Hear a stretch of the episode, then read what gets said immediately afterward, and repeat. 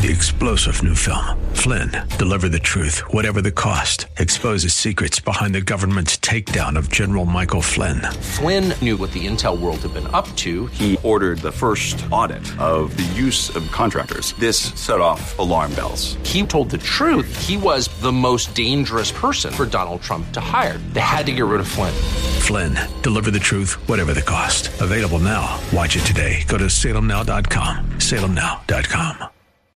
The following program is sponsored by Church of the Redeemer in Gaithersburg, Maryland.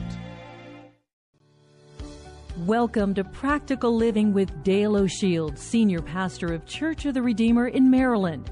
We pray that through this message, you will learn how to apply God's Word and truth to your life. Stay with us as we discover God's truths that will transform us. I'm sure that there have been times in your life, as there have been in my, in my life before, that as I prayed, I've wondered, am I praying the right way? Am I making sure that I'm praying a way that I can have a confidence that God is going to hear and God is going to answer? We see all through the pages of the Bible people who prayed, great men and women of God who saw God do incredible things as they prayed. And Jesus himself gave us the example of prayer and taught us a lot about prayer. And in Luke chapter 11, we see one of these moments where Jesus brings this concept, this topic, this practice of prayer to the attention of his disciples and helps them to learn actually how to engage in it. Let me read for you Luke 11, 1 and 2. Once, when Jesus had been out praying, that is, Jesus had been engaging in prayer himself, one of his disciples, we don't know the name of this particular disciple, perhaps uh, it was one of the twelve or one of the seventy that followed him, we do not know for sure, but one of his disciples came to him as he finished, that is, finished his prayer time, and said, Lord, teach us to, what's the word there? Pray. So, what was the question? What was the request? Lord, teach us to pray, just as John taught his disciples. He said, This is how you should pray. So, notice the setting here. Jesus has finished his own prayer time, and the disciples have been watching him pray, and they were impressed by his own prayer life. And so, one of these disciples comes to Jesus and says, Jesus, we'd like to learn how to pray your way. John the Baptist trains his disciples in prayer. Would you teach us? How to pray. And Jesus responded with the statement, This is how you should pray. I love that statement, how you should pray. All of us are aware of the how to's. There are times in life you just need to know how to do something. Here we see Jesus saying, This is how you should pray. And from that, he launches into what we know to be the Lord's Prayer. He says, Pray like this Our Father, which art in heaven, hallowed be your name. May your kingdom come. May your will be done on earth as it is in heaven. Give us today our daily bread and forgive us our debts as we forgive our debtors. Lead us not into temptation, but deliver us from evil. For yours is the kingdom, the power, and the glory forever and ever. Amen. It was upon this occasion that Jesus gave us the Lord's Prayer.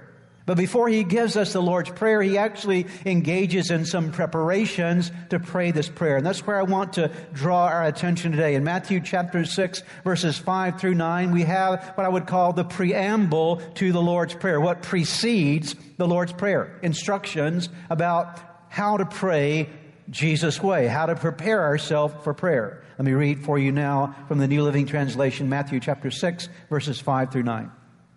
And now about prayer. So, what is Jesus talking about? Prayer. When you pray, don't be like the hypocrites who love to pray publicly on street corners and in the synagogues where everyone can see them. I assure you that is all the reward they will ever get. But when you pray, go away by yourself, shut the door behind you, and pray to your Father secretly. Then your Father who knows all secrets will reward you. When you pray, don't babble on and on as people of other religions do. They think their prayers are answered only by repeating their words again and again. Don't be like them because your Father knows exactly what you need even before you ask Him. Pray like this. And then it's from there that He launches into the Lord's Prayer, which actually is a pattern prayer for us to follow. But I want us to focus in on this preamble, this preparation to pray the Lord's Prayer. What did Jesus say to us, and what do we learn from this particular passage in Matthew chapter 6? I want to talk about three things that Jesus wants us to understand about prayer as we launch into prayer. Number one is this He's teaching us that we need to make prayer a personal practice in our lives. Jesus taught us that prayer is something that's very personal. It's something that he actually expects every one of us as his followers to do. Three times in this passage, you will find Jesus saying, when you pray, when you pray, when you pray. He did not say, if you prayed. He said, when you pray. So the implication there, the expectation is that all of his followers would be people of prayer. What I want you to see today, beginning in this series together, as we look at 10 weeks of this prayer topic, I want you to understand that Jesus is calling you to become a prayer person. Not a single one of us that we do not pray at times. I'm sure that in an emergency situation, what have you often done? Oh God, help me. I'm in need. It's called an emergency prayer. It's one of those moments when you need God in that moment. And so all of us have prayed at times. I'm not talking about just sort of a spattering of prayer from time to time. I'm talking about you becoming a person of prayer because there are prayers in your life that only you can pray. How do you practice prayer? Let me give you four things that are essential in learning how to become a person of prayer, where it becomes a practical part of your life. Number one, you have to make the big decision that you're going to be a person of prayer. What I mean by that is this I want to challenge you today that you will make a decision that going forward for these next 10 weeks of the summer, that you're going to pray like you've never prayed before. That you'll take the challenge that every day of your life for the next 10 weeks, as we get started together in this series, that you'll set aside some time every day when you will pray. It might be five minutes, it might be 10 minutes. For some of you, it might be 30 minutes. For some, it might be longer. I'm not even going to try to tell you how long you should do it. What I want to encourage you to do is go home today and put on your calendar a prayer time every day for the next 10 weeks. Why? Because you'll learn a habit and then the second thing is supply the commitment. It's one thing to put it in your calendar, it's another thing to do it.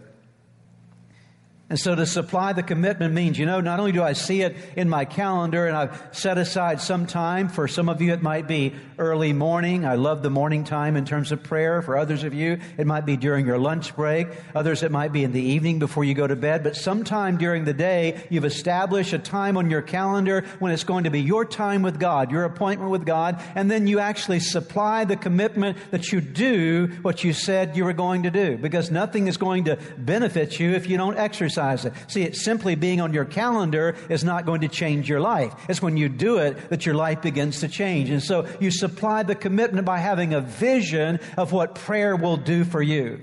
And then thirdly, you have to resist discouragement. There are two dimensions of discouragement when, you, when, it, when it, it, relates to personal prayer. The first kind of discouragement is, is when, you, when you fail to kind of keep up your commitment. And that will happen to all of us. There are times that we say, you know what, I'm going to pray every day. I'm going to give God 10 minutes or 15 minutes every day. I'm going to give Him that time. And, you know, it's on my calendar. I want to be committed to it. And you go along for two or three days and then you miss a day and then you miss the second day, and then you begin to say, Oh my goodness, I, messed up. I made that commitment, but I'm not doing it now. And so if you miss a day, what do you do? You get started again the next day. Amen? If you miss a couple of days, don't let it drive you down in defeat. Say, you know what? I've missed a couple of days. I've missed three or four days, but I'm going to get back again. So if you get knocked down in your prayer commitment, get back up. Amen? And I'll tell you another thing that will discourage you. You'll be discouraged because you'll say, well, I'm not seeing any answers right now. I'm praying, you know, Pastor encouraged me to start praying every day. And I, have been praying every day for three days and it hasn't, res- uh, no answers yet, okay? I've been praying every day for two weeks. I, I don't see any answers yet. So you can get discouraged. I will tell you that sometimes breakthroughs in prayer take some time. You've got to pray your way through. We'll be talking about that as a part of this series. But don't get discouraged. The devil would love to discourage you in your prayer time, but don't do that because the devil discourages you because he knows how much power there is in prayer. And then expect answers. I'm not going to take long to talk about that. I'll come back to it in just a moment. But as you pray, there's an expectation that there's going to be a response from God. But here's what I want you to see today. First and foremost is that God wants you to have a personal prayer life. Number two, you have to adjust your attitudes about prayer. Jesus, in this passage that we read a few moments ago, talked about the religious leaders of his time, and, and they had the wrong attitudes about prayer. They had the wrong focus on prayer. And the Bible says that they were doing it for the wrong reasons. There were no people that prayed more regularly than the Pharisees did during Jesus' day. They were really religious people, but they did it for all the wrong reasons. And so Jesus addresses this. Let me share with you some attitudes of prayer that are essential if you're going to be an effective prayer person. First, you have to check your motives. Why am I praying? The New Testament, as we read a moment ago, Jesus said the, the Pharisees prayed for the wrong reasons. They prayed so that people would look at them and, and be impressed by their, quote, spirituality and their religiosity. And so they were trying to impress people. And Jesus said, no, don't pray for that reason. Don't pray so that you'll impress other people. No, pray for the right reason. James, in James chapter 4, verses 1 through 3, and listen to what he says. What is causing the quarrels and fights among you? Isn't it the whole army of evil desires at war within you? You want what you don't have, so you scheme and kill to get it. You're jealous for what others have, and you can't possess it. So you fight and quarrel to take it away from them. And yet, the reason you don't have what you want is that you don't ask God for it. James says the reason that you're fighting and scheming and jealous of people because you want certain things. And the reason you don't have what you want is because you're failing to do what? Ask who? God for it. What is that called? It's called prayer, right? But now notice verse 3. And even when you do ask, you don't get it because your whole motive is wrong. You want only what will give you pleasure. James says you got two problems going on here. You want stuff in your life and you're looking to other people to try to provide all that stuff from you and it's creating all this confusion and frustration in your life. You don't have it because you don't ask God. And then the second issue is when you ask Him, you're asking Him for the wrong reasons. What's the wrong motive in prayer? The wrong motive in prayer is when you ask God so that you can get what you want for your life instead of discovering what God wants for your life. And the second thing that's necessary when it comes to our attitudes, we've got to be real with God. Prayer is always about being real, being honest. I've watched people when they get ready to pray, it's like they become a different person. Their personality changes. Oh, thou as Goddess in heaven is above us like God says, Who are you? And what you have to understand about prayer is that it's not a religious thing. It's not something where you put on all these airs. You can talk to God as you're talking to a friend. And then pray with certainty and pray with confidence. That's the attitude. The attitude when you pray needs to be an attitude of faith. Listen closely. When you pray, God listens, and when you pray, God answers. Faith says, I believe that when I pray, God listens. I believe that when I pray, God answers. I'm a strong believer that God answers every prayer that a believer prays. He will answer it in one of three ways. Sometimes God will answer your request with a yes. Don't we love it when God says yes to the things we ask for? But there are also those times that we make requests of God and God doesn't answer with a yes. God answers with a no. Has God ever said no to you? Sometimes God says, wait. God says, You're not ready for that right now. I want to prepare you. I've got some other things I want to do. And so you're asking for it, but the timing is not right. So you have to understand that God God listens when you pray and God answers when you pray. There's a certainty and a confidence we have. Notice Matthew 6, verse 6, Jesus said, But when you pray, go away by yourself, shut the door behind you, and pray to your Father secretly. Then your Father who knows all secrets, here's the promise. What will He do? He will reward who? You. God will reward you. John 14, 13 and 14. Jesus' words again. You can ask for anything in my name and I will think about it. No, it says, I will do it because the work of the Son brings glory to the Father. Yes, ask anything in my name and say it with me, church. I will do it. Now, Jesus says, You've got to come to me in my name. Let's talk about that just for a moment. Sometimes we talk about praying in the name of Jesus. We think of it as sort of like a, a, a suffix tacked on to the end of our prayers. Lord, do this, Lord, do that, in Jesus' name. Now, we should pray in Jesus' name because we only get to God through Jesus. There's only one way to God, and that's through His Son, Jesus Christ. There are not lots of different ways to God. Jesus said, I am the way, I am the truth, I am the life. No man comes to the Father except by me. So there's only, only one way to get to God. That's through his son, Jesus. And so when he says, when you pray in my name, he's saying, when you pray in and under my authority. It's not just a, a, little magical phrase that we tap on to the end of our prayers. No, when you pray in Jesus' name, it means that you've come under His authority. You've come under His will. You've come under His purpose. So you've submitted your life to Him. And so He says, anything that you ask for under my authority, in my will, in my plan, I will hear, I will answer. 1 John 5, verses 14 and 15. And we can be confident that He will listen to us whenever we ask Him for anything in line with His will. And if we know He is listening when we make our request, we can be sure that He will give us what we ask for. Isn't that a beautiful promise from God? The third major lesson for us today is we need to focus on building a prayer relationship, not just voicing our prayer request. Jesus made it clear that prayer is a relationship activity. Listen again to verses 7 and 8 of Matthew chapter 6. When you pray, not again, not if you pray, but when you pray, don't babble on and on as people of other religions do. They think their prayers are answered only by repeating their words again and again. Don't be like them, Jesus said, because your Father knows exactly what you need even before you ask Him.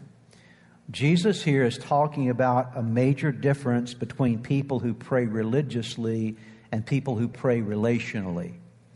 He said there are people who have religions who pray and they babble on and on with words, but they don't, they don't understand the connection with God. And so it's just a, a matter of repeating lots of words, trying to get the attention of their God, little g. But we as believers, those who are of us who are followers of Christ, we have a relationship with God, and that relationship is found in that one word, the word Father. Father is a relationship word. So it's extremely important to realize that when we pray, we're not engaging in a religious duty, we're not engaging in a religious activity, we're engaging in a relationship building process. That when I'm praying, I'm actually engaging with my Heavenly Father. A father who loves me and cares for me. A father who has a plan and purpose for my life. A father who knows to give me what is best for me. A father, in fact, who knows what I need even before I'm asking him for it. A father that is deeply involved and completely involved in my life to help me with whatever I might have need of in life. I have a relationship not with just a God. I have a relationship with Father God. Amen? Many of us there's not a single thing in your life that you can't trust to your Heavenly Father because He loves you in a way that you could not even imagine. And our Heavenly Father, no matter what our earthly fathers have been, good or not so good, God is always good, okay? There's never a time that God is not good. There's never a time that God does not have your best interest in mind. There's never a time that God is not after what is good for you. In fact, the Bible says in Romans 8 28 that God works together, causes all things to work together for the good of those that love Him and that are called according to His purpose. You can't lose because you have a good Heavenly Father, okay? When you submit your life to Him, the only thing that can happen in your life is good things. Even when you go through tough things, the tough things become good things when you're trusting in your Heavenly Father. so, this is a relationship word. This is an idea of understanding that I'm not praying just to get what I want from God. I'm praying because I want to build my relationship with God. Isaiah 65, verse 24. Let's read this one together. I will answer them before they even call to me while they are still talking to me about their needs, I will go ahead and answer their prayers. Don't you like that one? Okay, that's what a father does. You ought to circle that one and take it home and put it on your refrigerator. That's a great one to remember, isn't it? I will go ahead and answer their prayers while they're still talking to me about their needs. Let me conclude today by giving you five reasons you ought to pray, okay? When it comes to this relationship idea, these are on your notes. What are the five purposes of prayer that Jesus taught us? Number one, to nurture and build our relationship with the Heavenly Father. We've talked about that. Number two, to synchronize our heart with God's heart. When you're praying, When you take that five minutes or 10 minutes, what you want to do is build your relationship with God. It's all about your relationship. It's not about getting what you want first, it's about building your relationship and synchronizing your heart with God's heart. What does that mean? Many of you will remember, some of you have perhaps seen before, old acoustic pianos, or not necessarily old, it can be new as well, but acoustic pianos that are based upon the string system, right? The strings that are in the piano where the hammer hits the string and the noise is made, etc., the, the, the, the resonance is, uh, the, the note is, is rung. And when a piano gets out of tune, you call in a piano tuner. And a piano tuner will come in with a tuning fork. And the tuning fork with his tool set he'll, he'll ring that tuning fork and then begin to make the adjustments on the string to synchronize the notes on the piano with the tuning fork to get it back to where it needs to be. Because when it gets out of tune, it's not, it's not accurate again. So we want accuracy when it comes to the notes. Well, the same way is true in your life. As you live your life, what happens to you and me is we all get out of tune with God at times, do we not? Sometimes God's ringing a good, strong middle C, and we're on a minor D over here, right? Okay? And so when I pray, it gives me the opportunity to get a, to hear God's tuning fork and to get my life back where it needs to be. I go through a tough day and I've kind of slid off course and I get up the next morning and I start to pray and I hear that tuning fork of the Holy Spirit kind of bringing me back in line with God again so that I can keep my relationship with God where it needs to be. And the reason a lot of people don't keep their relationship with God where it needs to be is they don't spend any time with God, okay? And so if you don't come back to Him on a consistent basis, what happens is you get more and more out of tune, okay? Don't think that you're going to tune yourself up, okay? Only God can tune you up, amen? Turn to your neighbor and tell him, only God can tune you up, okay? I know that, okay? Okay? Only God can tune you up, right? Okay? And so if you're not spending any time with God, you're going to walk around out of tune. Okay? And there are a lot of us walking around, what's wrong with me? You're out of tune. That's what's wrong with you, okay? You're completely out of tune with God. And so you need to spend some time with God so He can hit that tuning fork and, and get you back where you need to be. And so prayer is, again, are you seeing that prayer is far more than just getting what I want from God, right? Prayer is about me building my relationship, tuning my heart with God. Number three, it's to make requests of God. Obviously, we'll be talking about that uh, in the next several weeks. The importance of making requests, sharing your burdens and your needs with God. It's a vital thing. And then number four, What's the purpose of prayer? To experience the confirmation of the love of the Heavenly Father through His responses to your request. It's so wonderful that when you prayed about something and God gives you an answer, whether it's a yes or a no or a wait, it's great to have an answer from God, isn't it? And when God answers those prayers in your life, well, you're then out of the answer to your prayer, you have a testimony to share, right? You have something to say to other people. This is what God did for me. You have your own story. I'm thankful for your story, but I want my story, okay? How about you, okay? I'm thankful whatever God does in your life, that's awesome. I'll celebrate it, I'll rejoice with you, but I want my own stories. How about you? I want my own stories of what God has done in my life. I'm grateful for what He did in your life, but I want to tell my own stories, okay? I'll share your stories with other people, but I want to tell my story about what God has done for me. And so when I pray, it gives me, it gets me into that position where I begin to have stories to tell of what God has done in my life. Any any of you today can just raise your hand right where you are and say, you know what? At some point in time in my past, I prayed, God answered. I got a story that I could tell about what God did in my life. We all have stories. And I want to tell you, there are many more stories that are yet to be written, many more chapters and books that are yet to be written of what God wants to do in your life, okay? But you got to believe that. And so, why should you pray? You pray because when you pray, you're going to get some stories. You're going to get some stories of what God has done for you. And then, number five, the fifth reason why we pray is to rest and refresh our heart in the presence of the one we trust to care for us. Circle the two words there rest and refresh. Rest and refresh your heart. Let me mention this as we conclude today. Summertime, some of you will be going on vacation, taking some time off, and the whole purpose of a vacation is to rest and refresh. How many have ever gone on a vacation, you came back unrested and totally not refreshed, okay? Right? Okay. Right? Okay.